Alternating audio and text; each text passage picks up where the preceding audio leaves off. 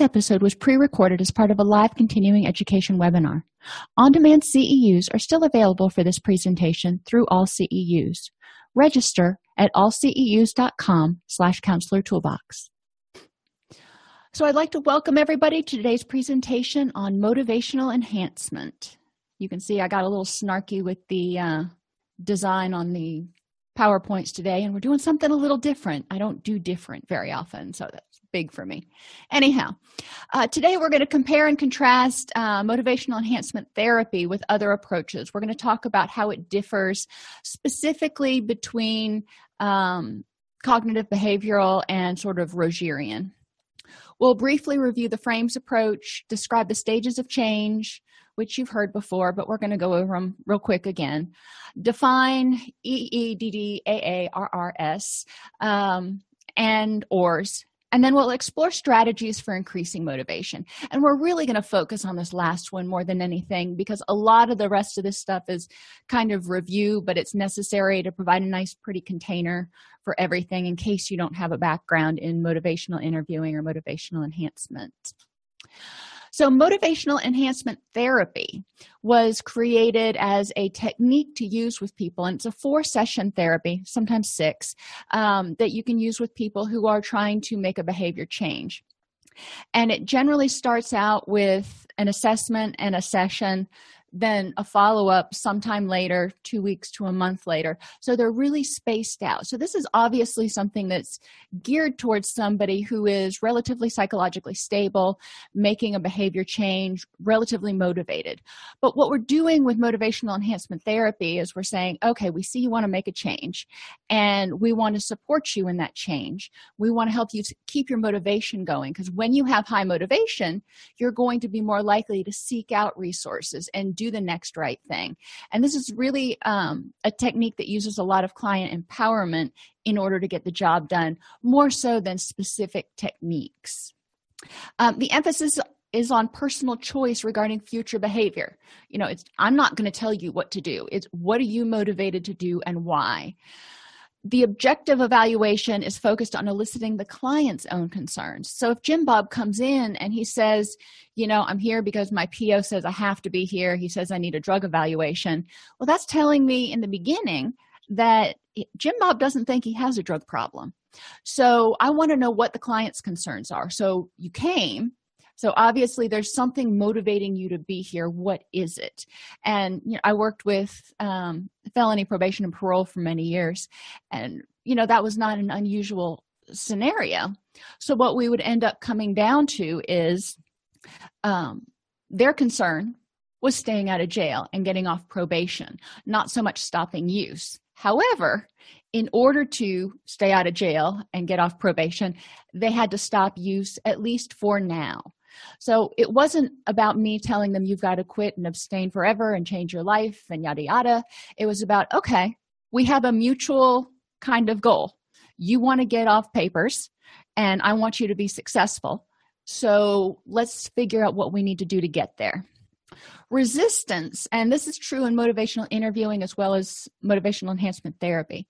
Resistance is an interpersonal behavior pattern indicating failure to accurately empathize. And that's kind of harsh. I mean, we may empathize.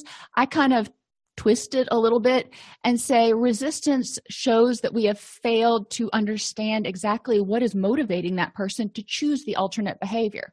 We have failed to fully understand or grasp. And it may be because we don't have all of the information yet.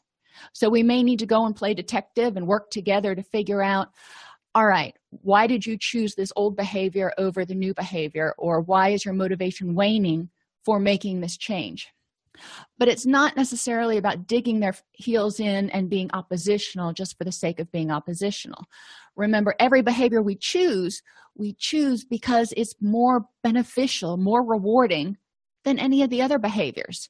And now it may be short term reward versus long term reward, but we'll get into those semantics later resistance in met is often met ref- with reflection. And we're going to talk about some of that but when somebody says you know i i don't have a drug problem um you know my po said i had to be here for a drug evaluation and i might ask you know okay so tell me a little bit about why you're on probation.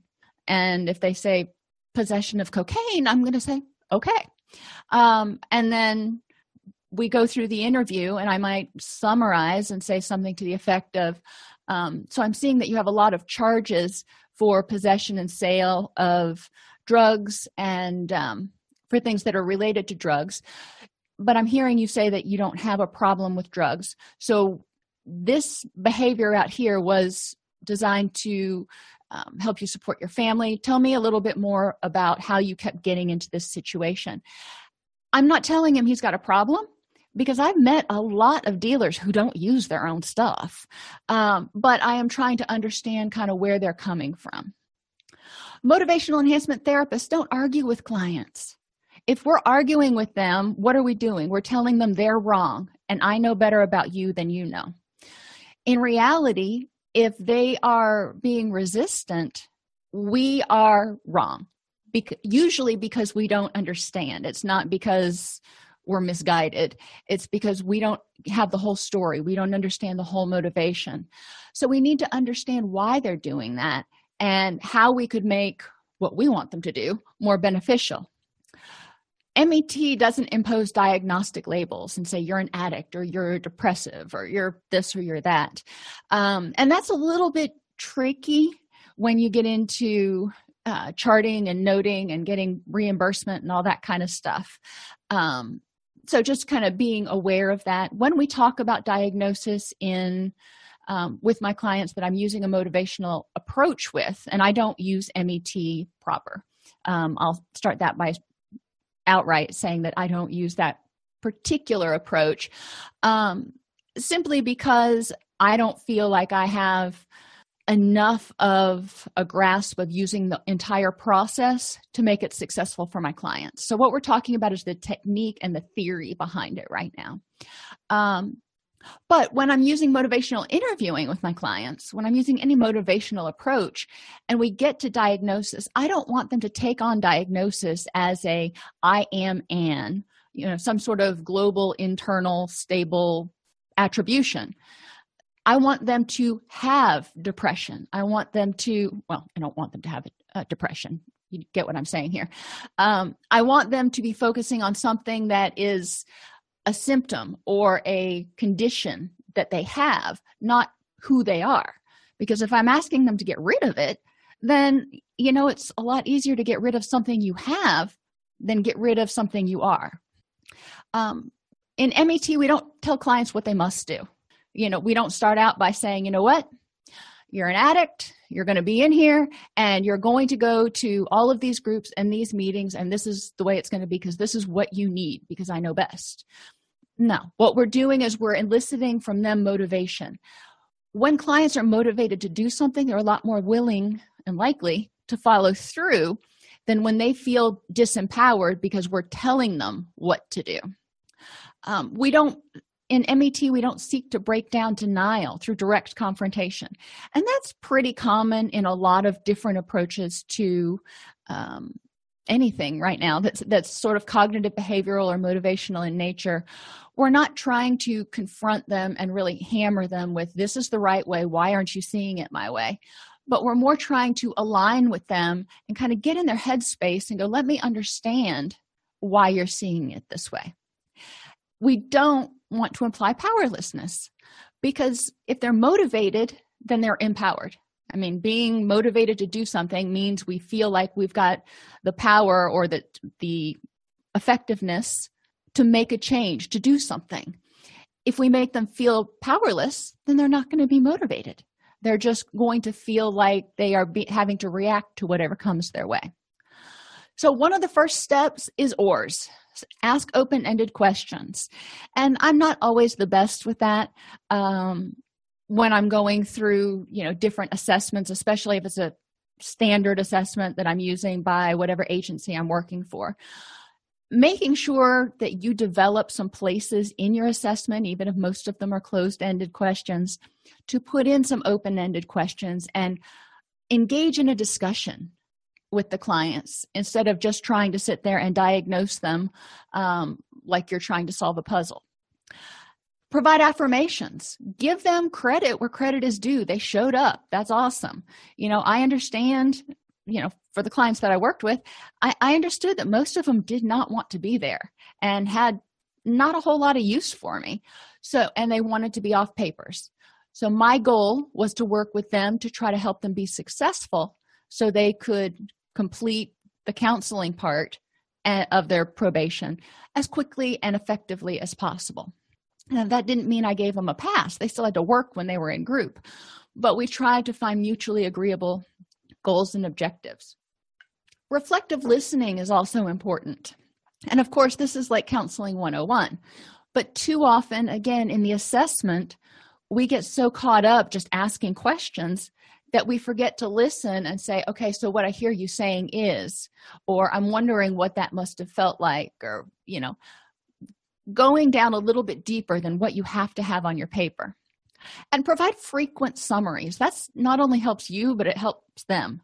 Because as they're going through you might say you know let me let me stop and kind of recap what i'm hearing because i'm you know really trying to make sure i understand everything that's going on but the benefit to this is and you can choose selectively when you stop to do summaries. If they're telling you you know the history of what's going on or whatever and then they suddenly say something that contradicts what they said you know you can stop them right there or you can wait a little bit longer. And then when you summarize it you can summarize what they said they you know they wanted to get off probation. They wanted to get their kids back. They wanted to get a job and really stay out of jail this time. But um they're struggling not using marijuana or something. Um, so putting it all together so they hear the difference between what they want and what their behaviors are. So remembering our stages of change and when you're dealing with a client it doesn't matter you know what they come into your office for. There are stages of change pre-contemplation they don't have a problem. They don't think they have a problem and you can't tell them they have a problem. So if they come into your office and they say my po said i had to be here but i ain't got a drug problem arguing with them is not going to get you anywhere. So we can focus on well the problem right now as you see it is that you're on probation. Okay that is a problem. They're in a higher level of readiness for change. They're ready to fix that problem so we want to hear what they're in pre contemplation about versus what they're in action about. So, pre contemplation, they don't think they've got a problem. Contemplation, as it sounds like, they're contemplating the fact that, you know, maybe I use a little bit too much, or maybe I watch a little too much porn, or whatever it is. Preparation, they know they've got a problem and they're thinking about what to do about it. They're not sure whether they have the energy, the time, the whatever to commit to a change right now. They're scared and okay you know change is scary. Change causes crisis and crisis causes change. So i get it. Preparation we're going to be talking more about what's most intimidating to you about this change and what's most exciting. In the action phase they're ready to get going. You know they've thought about it they realize there's a problem and they want to get going get it over with and move on and then maintenance of course is you know keeping those changes. What a lot of people forget is the fact that when a client comes into your office they may be in the action stage of change for whatever their superficial presenting issue is. They're depressed or they're on probation or whatever it is. But leading up or causing those presenting issues that's like the tip of the iceberg. Then you've got all this stuff under here that's probably prompting that that they may or may not be ready, willing, or able to change at this point. So, when you're thinking about their readiness for change, yes, they want to change this up here. However, are they ready to make the other changes necessary to sustain this change? And when we deal with addictions, there's generally a lot of stuff that needs to be addressed. So, we look at what are they most willing, most motivated to work on. So, your br- basic principles, and I'm not going to say all those letters again express empathy. So, reflective listening, accurate empathy. A lot of times, especially if you're working with clients with addictions or who are um, on probation and they're involuntary clients or whatever, but even some of your mental health clients may not have ever felt like somebody took the time to hear them they've always felt like a number. They are patient number 6543 and nobody's ever taken the time to learn who they are learn what causes their depression learn what causes their anxiety. They've always run into situations where they've been where people have tried to put them into holes. You're a mental health patient with schizophrenia, so you go over here in this little category. You are a mental health patient with bipolar, so we're going to put you in this little category. And that's not necessarily, well, it usually doesn't work for people because we're individual. So, reflective listening is one of the first steps to establishing rapport where they walk in and you don't automatically say, okay, sit down, let's go through some paperwork and you don't make eye contact with them again for an hour and a half. That's kind of rough. So with reflective listening it may not last that long. It may be 10 minutes of hey you know my name is so and so i want to get to know you. This is kind of what we're going to talk about. Do you have any questions for me before we start? Let them know what's going to happen that you're going to have to keep your nose in the computer or write a bunch of stuff down. Um, and ask them you know is there anything you have concerns about and a lot of times that will go so far in determining and in helping clients have faith that you're not going to try to just put them somewhere or do something with or to them. Develop discrepancy. Find a discrepancy between where they are and where they want to be. And that's usually pretty easy to do. But remember you know where they are and where where they want to be there may be multiple steps in there and they may be willing to do steps one, two, four, and seven. But the rest of them, they're not real motivated for yet. So it's up to us to help increase their motivation as we go through the process for each step. We want to raise clients' awareness of the personal consequences of their behaviors, not necessarily just drinking, in order to precipitate a crisis, increasing motivation for change. Now, I'm not talking about precipitating a crisis where they are devastated. I'm talking about precipitating a crisis where there's a part of them going, you know what? You know, there might be more to this than I was thinking. I, I don't want them to walk out of my office feeling completely beaten down. I want them to walk out of my office inquisitive and motivated and, you know, maybe even um, pensive, but not devastated avoid arguing. We're not going to have them admit, admit a problem that they don't think they have. And even if they're in contemplation um, you know i'm not going to push them over to say okay so you agree that your drinking's a problem. So you agree you're an alcoholic. I'm not going to push them that way. We're just going to keep talking about the difference between your behaviors and your actions and reactions versus where you want to be or where you think you are right now. Roll with resistance encourage them to think about problems in different ways. You know what i hear you saying is you can't imagine going the, your entire life without smoking another cigarette. And i can see where that would be pretty overwhelming. You know i can't imagine going my entire life without anything. So you know i can imagine a week. I can imagine a month. So what does it feel like if you imagine going the next month without smoking a cigarette? Um, Ambivalence is viewed as normal, not pathological, and explored openly. And this is one, and I always draw a blank on uh, Dr. Gabor Mate, and you can Google it. He's on YouTube. Just an amazingly brilliant physician. Talks about ambivalence and addiction. But one video that is especially poignant, he says, You know what we forget to ask is what was the benefit to the old behavior? They didn't do it just to make themselves miserable.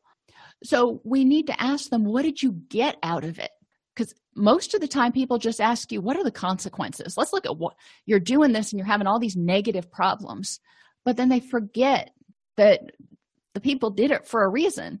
So, and that reason was more rewarding, more motivating than the trouble or the trauma from the consequences. So, we need to look at what's going on there? Because whatever purpose it was serving you know they may be afraid to give it up because it had a pretty strong function.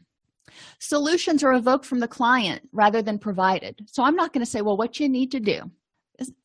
They've probably been told what they need to do by 17 people in adam's house cat and if those any of those people were right they wouldn't be in your office. So instead come from the perspective of when you've gone a day without smoking or when you've gone a, a day without being depressed or without blowing up at somebody what was different? What did you do? What is it that you need to do or that you need to address in order to start changing your behavior and achieving whatever this goal is that you want whether it's getting off probation or um, keeping your marriage together or getting your kids back or being happy whatever it is. But i want to know in the past when you've started working towards that goal what's worked? And let's build on that. And let's talk about what hasn't worked because then we can figure out why it hasn't worked and modify it. You know i'm not talking about what hasn't worked so i can say well see you don't want to do that again uh, most of the time. But we might talk about why that behavior seemed appealing what function it served and what might be a different option this time and i encourage them to brainstorm and sometimes we brainstorm in session and sometimes i have them make notes while we're going through and i have them brainstorm between sessions we want to support self efficacy because people will not try to change unless they believe there's hope for success. Remember, I said we don't want to disempower people. So, what is it that they did? They came here. That took a lot of courage they're being honest with me and themselves. That takes a lot of courage. They may have had periods before where where they've been happy where they haven't been angry where they you know where the problem hasn't been there. They were able to go that period. We're not looking for perfection. We're looking for progress. So if you were able to go for an hour next time let's shoot for two hours. If you were able to go for a week let's shoot for a week and a half. You know i try to make it so it's probably doable goals. But we want to help people see that any positive change no matter how short is a positive change and we can build on that. So remembering my old friend hardiness control commitment and challenge this also helps people establish hope and motivation and momentum. If people feel that they are able to make a change in something they're able to improve something they have hope that if they do the next right thing, whatever that is for them, that things will get better. And they have faith, whether it be in a higher power or in themselves and the program that they are choosing to create. This gives them a sense of control. It gives them a sense of, okay, it may not happen overnight, but I can make small positive changes. I see myself taking baby steps forward. Commitment they need to think it's worthwhile. So that kind of goes back to what we were talking about earlier. They're going to be committed and motivated to work on their goals. So, okay, I got that. Um, what are their goals and what are they committed to working on? And challenge is the one that's a little bit of a challenge, if you will, because you don't want it to be too hard where it seems daunting, but you don't want it to seem so easy that they're like, well, I don't need therapy or I don't need to start on this. Think about, you know, when you were in college and you had to write a, a paper. And I'm not going to say how long because some for some people a four-page paper is overwhelming. And for some people it's you don't start getting overwhelmed till 20 pages. But whatever it was, if you had an assignment, maybe it was an essay, half a page. It didn't have to be done till Friday.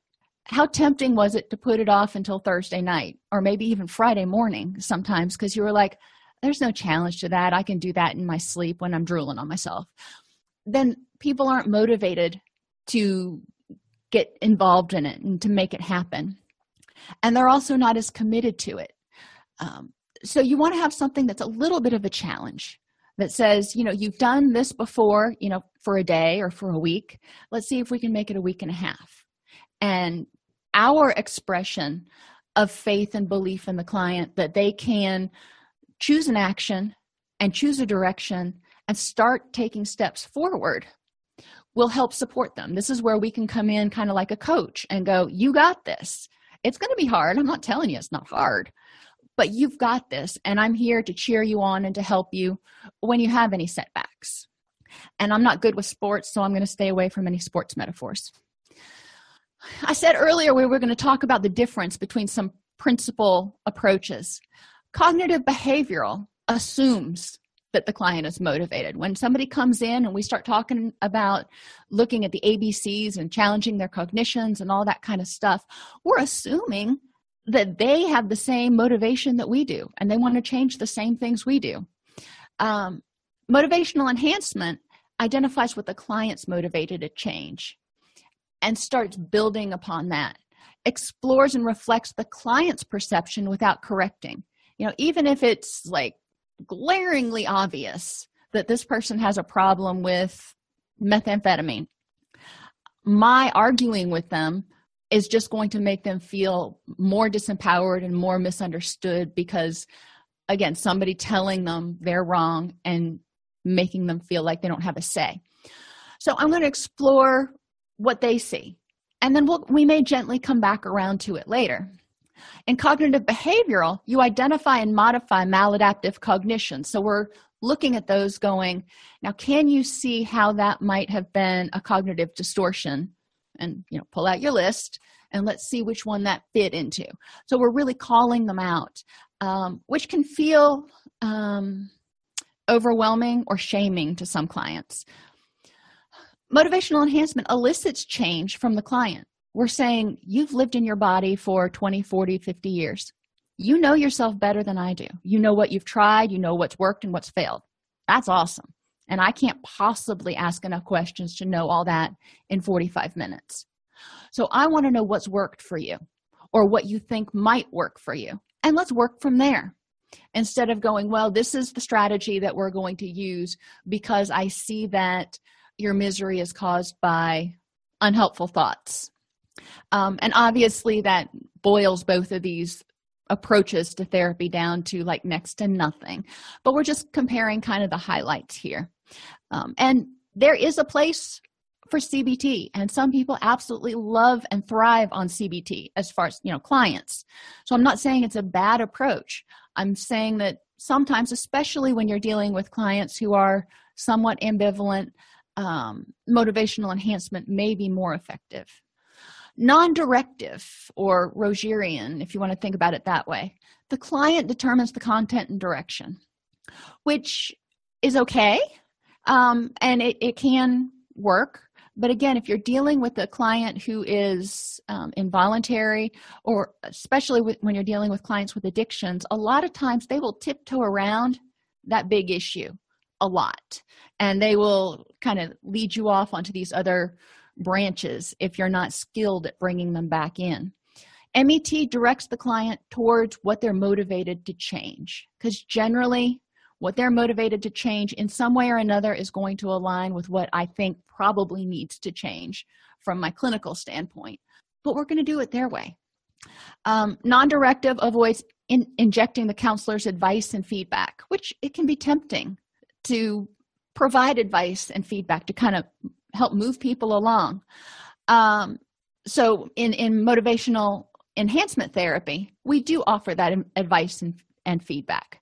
You know we say what i hear you saying is so i'm wondering if any of these things might help or you know what i'm hearing is you want to have this thing happen and you're doing these behaviors and i'm wondering how the two of those work together. So we're kind of pointing out the discrepancy and offering advice without being super confrontational. In non-directive empathy is used non-contingently and this is where some people have issues with motivation met in met empathic reflection is used selectively to reinforce certain points. I want to reinforce self-efficacy. I want, want to reinforce statements that are toward positive change positive for their their goal set. So what do we do and there's some building motivation statements you know there go through a couple of them since you're here i assume you've been having some concerns or, difficulties related to your use or to your depression or whatever. Tell me about them. Um, so if you think that the client is there because of something you know if you have a referral from the physician that says you know this client seems to be addicted to pain meds or whatever um, you might say since you're here um, or i know your doctor referred you and it sounds like he thinks that you're having some problems using your pain meds and that you might be becoming addicted to them. Tell me about you know what you think is going on and you know what your pain is like and how things are going. Instead of saying your doctor says you're an addict so we need to get you signed up. Tell me a little bit about your problem or your issue. And if we're talking about an addiction we're going to say what do you like about it? What's positive about it? Because there are positive things. But then we're also going to fo- follow up with what's the other side? What are your worries about it? Not how are you hurting everybody else? Which comes back to guilting and shaming but what are your concerns? So start out with the positive because most people have never asked them about the positive so that'll catch them off guard anyway and they'll be like oh hey you know i can actually talk about this. Um, and then follow up with what are your concerns? Not which is a gentler way of approaching what are the problems? Um, ask them about how their use or their problem has changed over time and what things do you think could be problems or might become problems? So i mean thinking about a client who has maybe generalized anxiety disorder how has your anxiety changed over time? And what do you think could be problems or might become problems because of your anxiety or prompting your anxiety. You tell me. Um, what have others said about your problem? Um, and what makes you think that perhaps you might need to take a different approach than you have? Now when mental health clients come in um, or clients with mental health issues come in generally they're not feeling really attached to that behavior. They want to make it go away and they're there because they're miserable and they're going to tell you I, I can't live like this anymore. People with addictions on the other hand um, may have a lot more ambivalence. So we want to talk about you know you have this thing that you're kind of ambivalent about giving it up. What makes you think that you might need to make a change in it? You know because you're here so that, tells me that something's prompting you to actually be here and ask for help. We can also look at tolerance if we're talking about substances memory issues how whatever the issue is is affecting the person's relationships.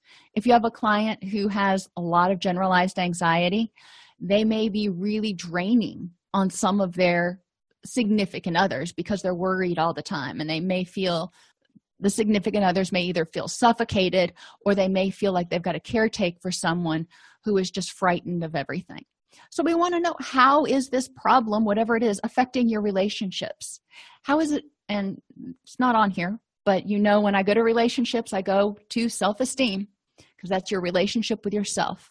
So how is this problem affecting your self-esteem and how you feel about yourself? Is it causing any health problems now addiction we can talk about any health problems that might be. But when we're talking about depression or anxiety we've also got sleep changes eating changes gastrointestinal disruption um, reduced libido. There's all kinds of physical side effects or symptoms of some of these things. So if we can identify any that they might be problematic for them it could serve to kind of start moving that pendulum. If they've had any legal or financial problems as a result of this behavior. And again we've talked about decisional balance before but basically you draw a nice little whatever this is uh, three by three table and you put on the the column side keep doing whatever they're doing or change and then the benefits and the consequences. So when we're talking about for example drinking we're going to look at the benefits of continuing to drink because they're doing it for a reason. And let's let's be honest about what those benefits are because we can't address them and that's going to be a huge relapse trap if we don't address them. What are your consequences or concerns about keeping drinking?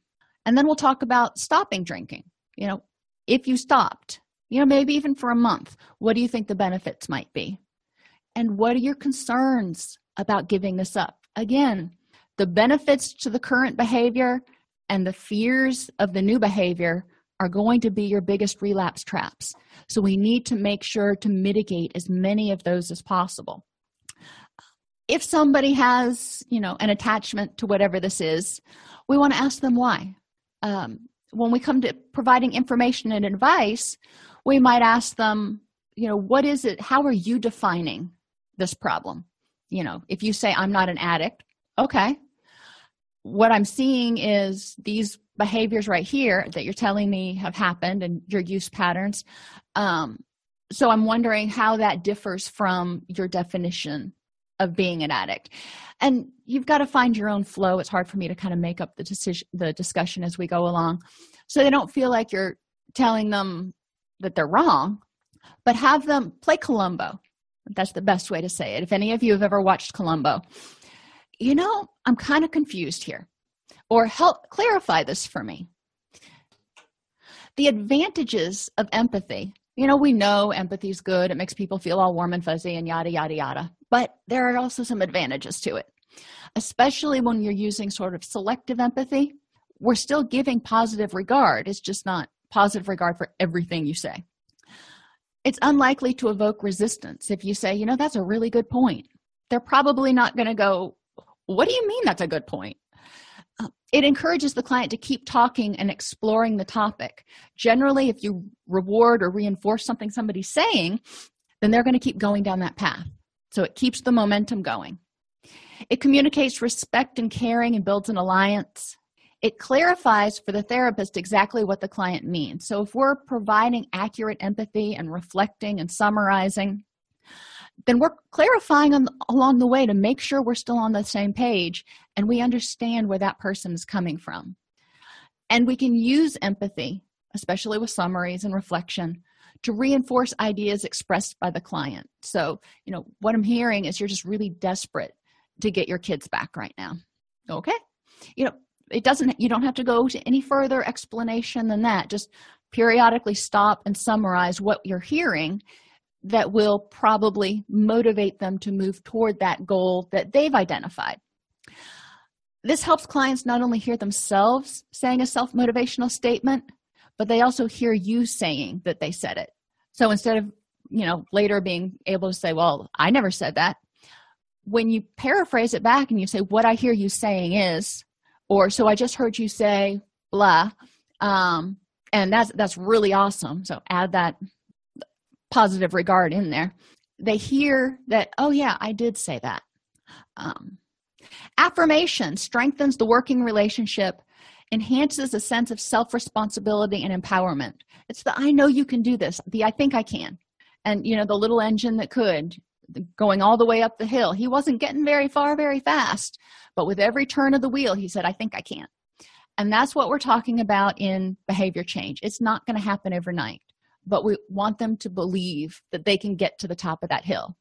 Um, and we'll do that by providing um, self-motivational statements reinforcing effort. You know even if they backslide a little bit you know they make a bad unhelpful choice and they come to counseling the next day and they go or the next week and they go you know what? I did this. And you're like all right you did. So what can we learn from it? And you know i really appreciate or it took a lot of courage to come in here and tell me that. So let's figure out what to do about it and move on from there. So we want to help them see motivation. We want to help them stay moving forward and not getting stuck. This will also support their self-esteem and their belief that they can accomplish things. Some examples of affirmation. I appreciate you hanging in there through this feedback which must be pretty rough for you. So at the end of a session you know if you've done all your assessment and um, you're writing your your cumulative summary or whatever you call it comprehensive summary um, you may be summarizing some high points you know i don't usually write mine until after the client leaves but i've got the main points right there and I summarize with the client what I heard him or her saying. Um, but then I also try to provide some reinforcement that this took a lot of courage, and I know it was really tough for you to hear some of this um, and really actually confront it. It's like putting it down in black and white. Um, let's see what we can do together to make this change. When clients start resisting, um, which is interrupting, cutting off, or talking over the therapist, we've all had that happen arguing challenging the th- therapist discounting the therapist's views disagreeing open hostility sidetracking defensiveness any of this and we've all experienced some of this at one point or another we want to understand that they're stopping us for a reason. We either have missed something and they want us to go back and hear it or we missed something and we're just not getting it. So they're getting frustrated and they're feeling unsupported and unheard. So we may want to go back and go okay i let me see what it is that that i missed here. And i'm not going to say that to them. That's what i'm saying in my head is clearly i got off track somewhere. Let me figure out why the client is suddenly not willing to go any further. Think about it as a donkey. Donkeys don't um, their night and day vision light and dark vision doesn't change very quickly. They've got really big eyes but doesn't change quickly. So when we walk our donkeys into the barn we generally don't have the light on and they're going from daylight into a dusky looking barn. I mean we've got the doors open and the windows but it's still not nearly as daylight out there so they can't see and the first you know dozen times i tried to get them into the barn we got to the barn door just fine and then they put on the brakes. And they're mini donkeys but they're still 400 pounds. And when a 400 pound donkey says he don't want to do something he ain't gonna do it. So i you know instead of viewing it as resistance which i'll admit i did the first dozen times i started asking what is it that i'm missing? Things were going well and then they get to this point and they just stop so i did some reading and i learned because the donkey can't tell me that they couldn't see. Oh that made so much more sense. So we started turning on the light before we brought them into the barn and they got used to it. And lo and behold that problem was changed. So look at resistance as a learning opportunity for us a learning opportunity to figure out what we missed.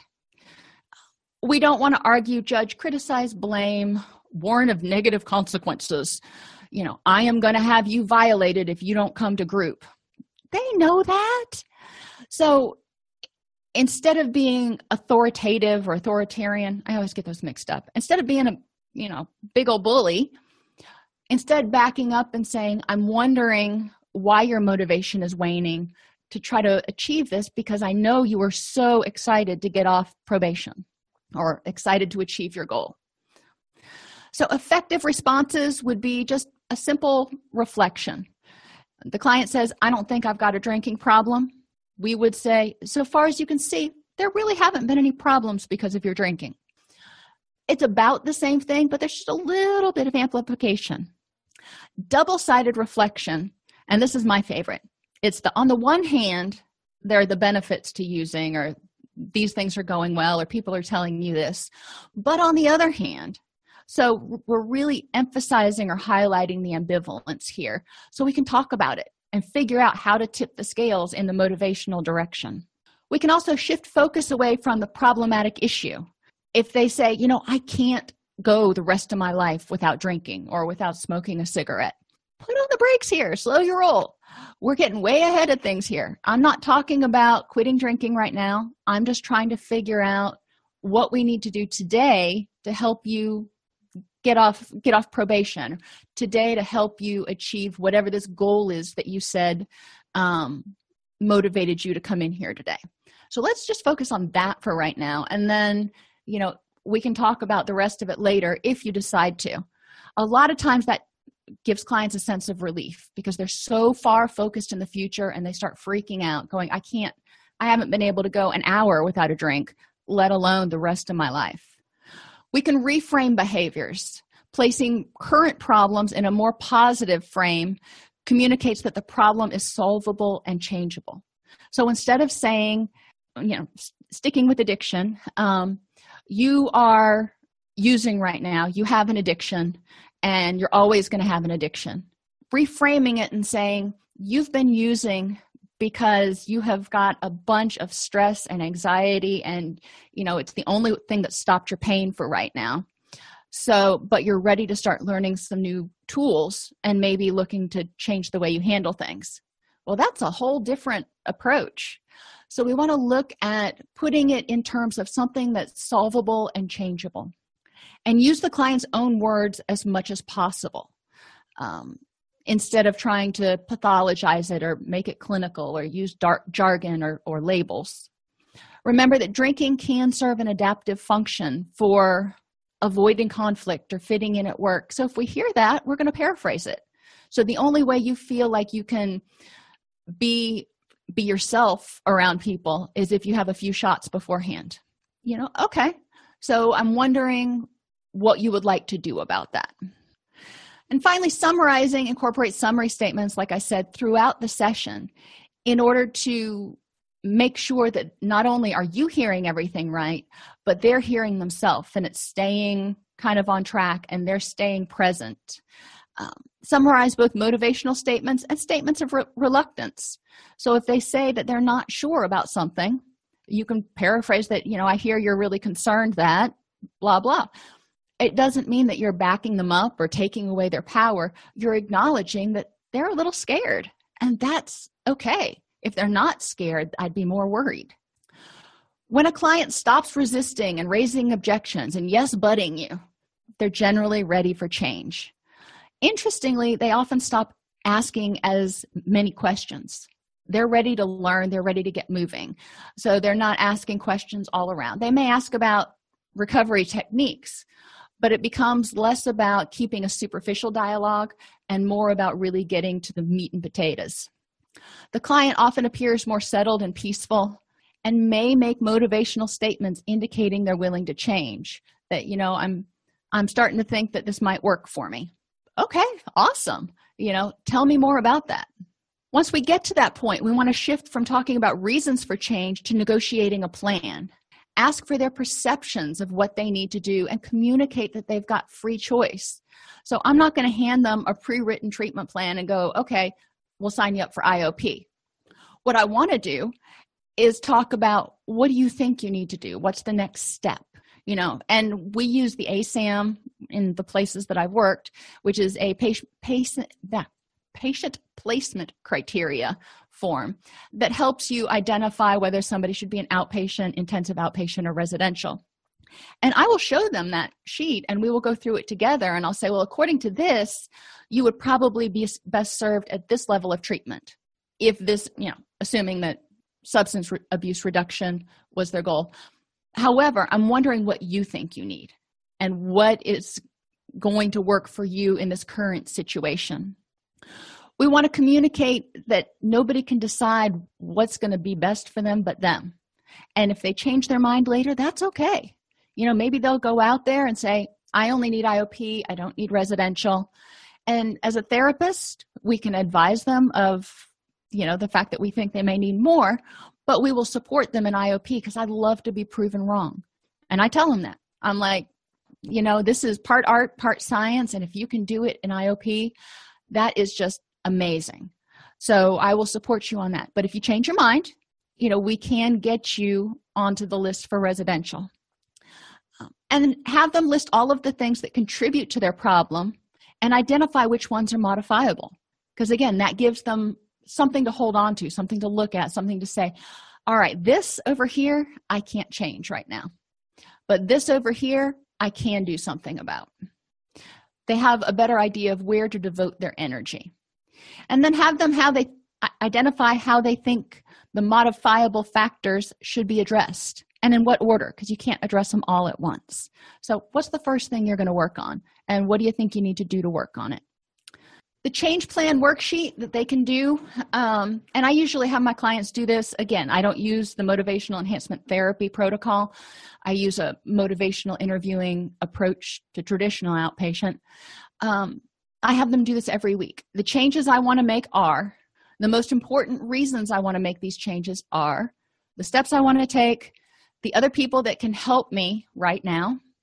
I will know this plan is working when and some things that could interfere with my plan are now if they're in iop especially since they're there every day um, a lot of times i'll have them fill this out once but then we review it every single week and they make changes as necessary. Because sometimes they need to change what their goal is or what they're working on right now because life happens and that's okay. But i also want to keep the focus or keep a focus on the reason they came to treatment. So maybe substance abuse reduction, but then all of a sudden they have some legal issues come up and they really need to deal with those. Okay, well, that becomes problem number one. And the substance abuse, we want to at least maintain sobriety where we're at right now. So we want to keep focusing on those. Ask the client for commitment, have them clarify what they plan to do, and reinforce what they perceive to be likely benefits of making a change as well as the consequences of inaction so what do you think the benefits are of this change and you know and you're doing it and you're you're doing all this because you think if you don't these things are going to happen. Review one more time any obstacles concerns fears or doubts they might have because now's the time to talk about it and to mitigate them or to help them mitigate them.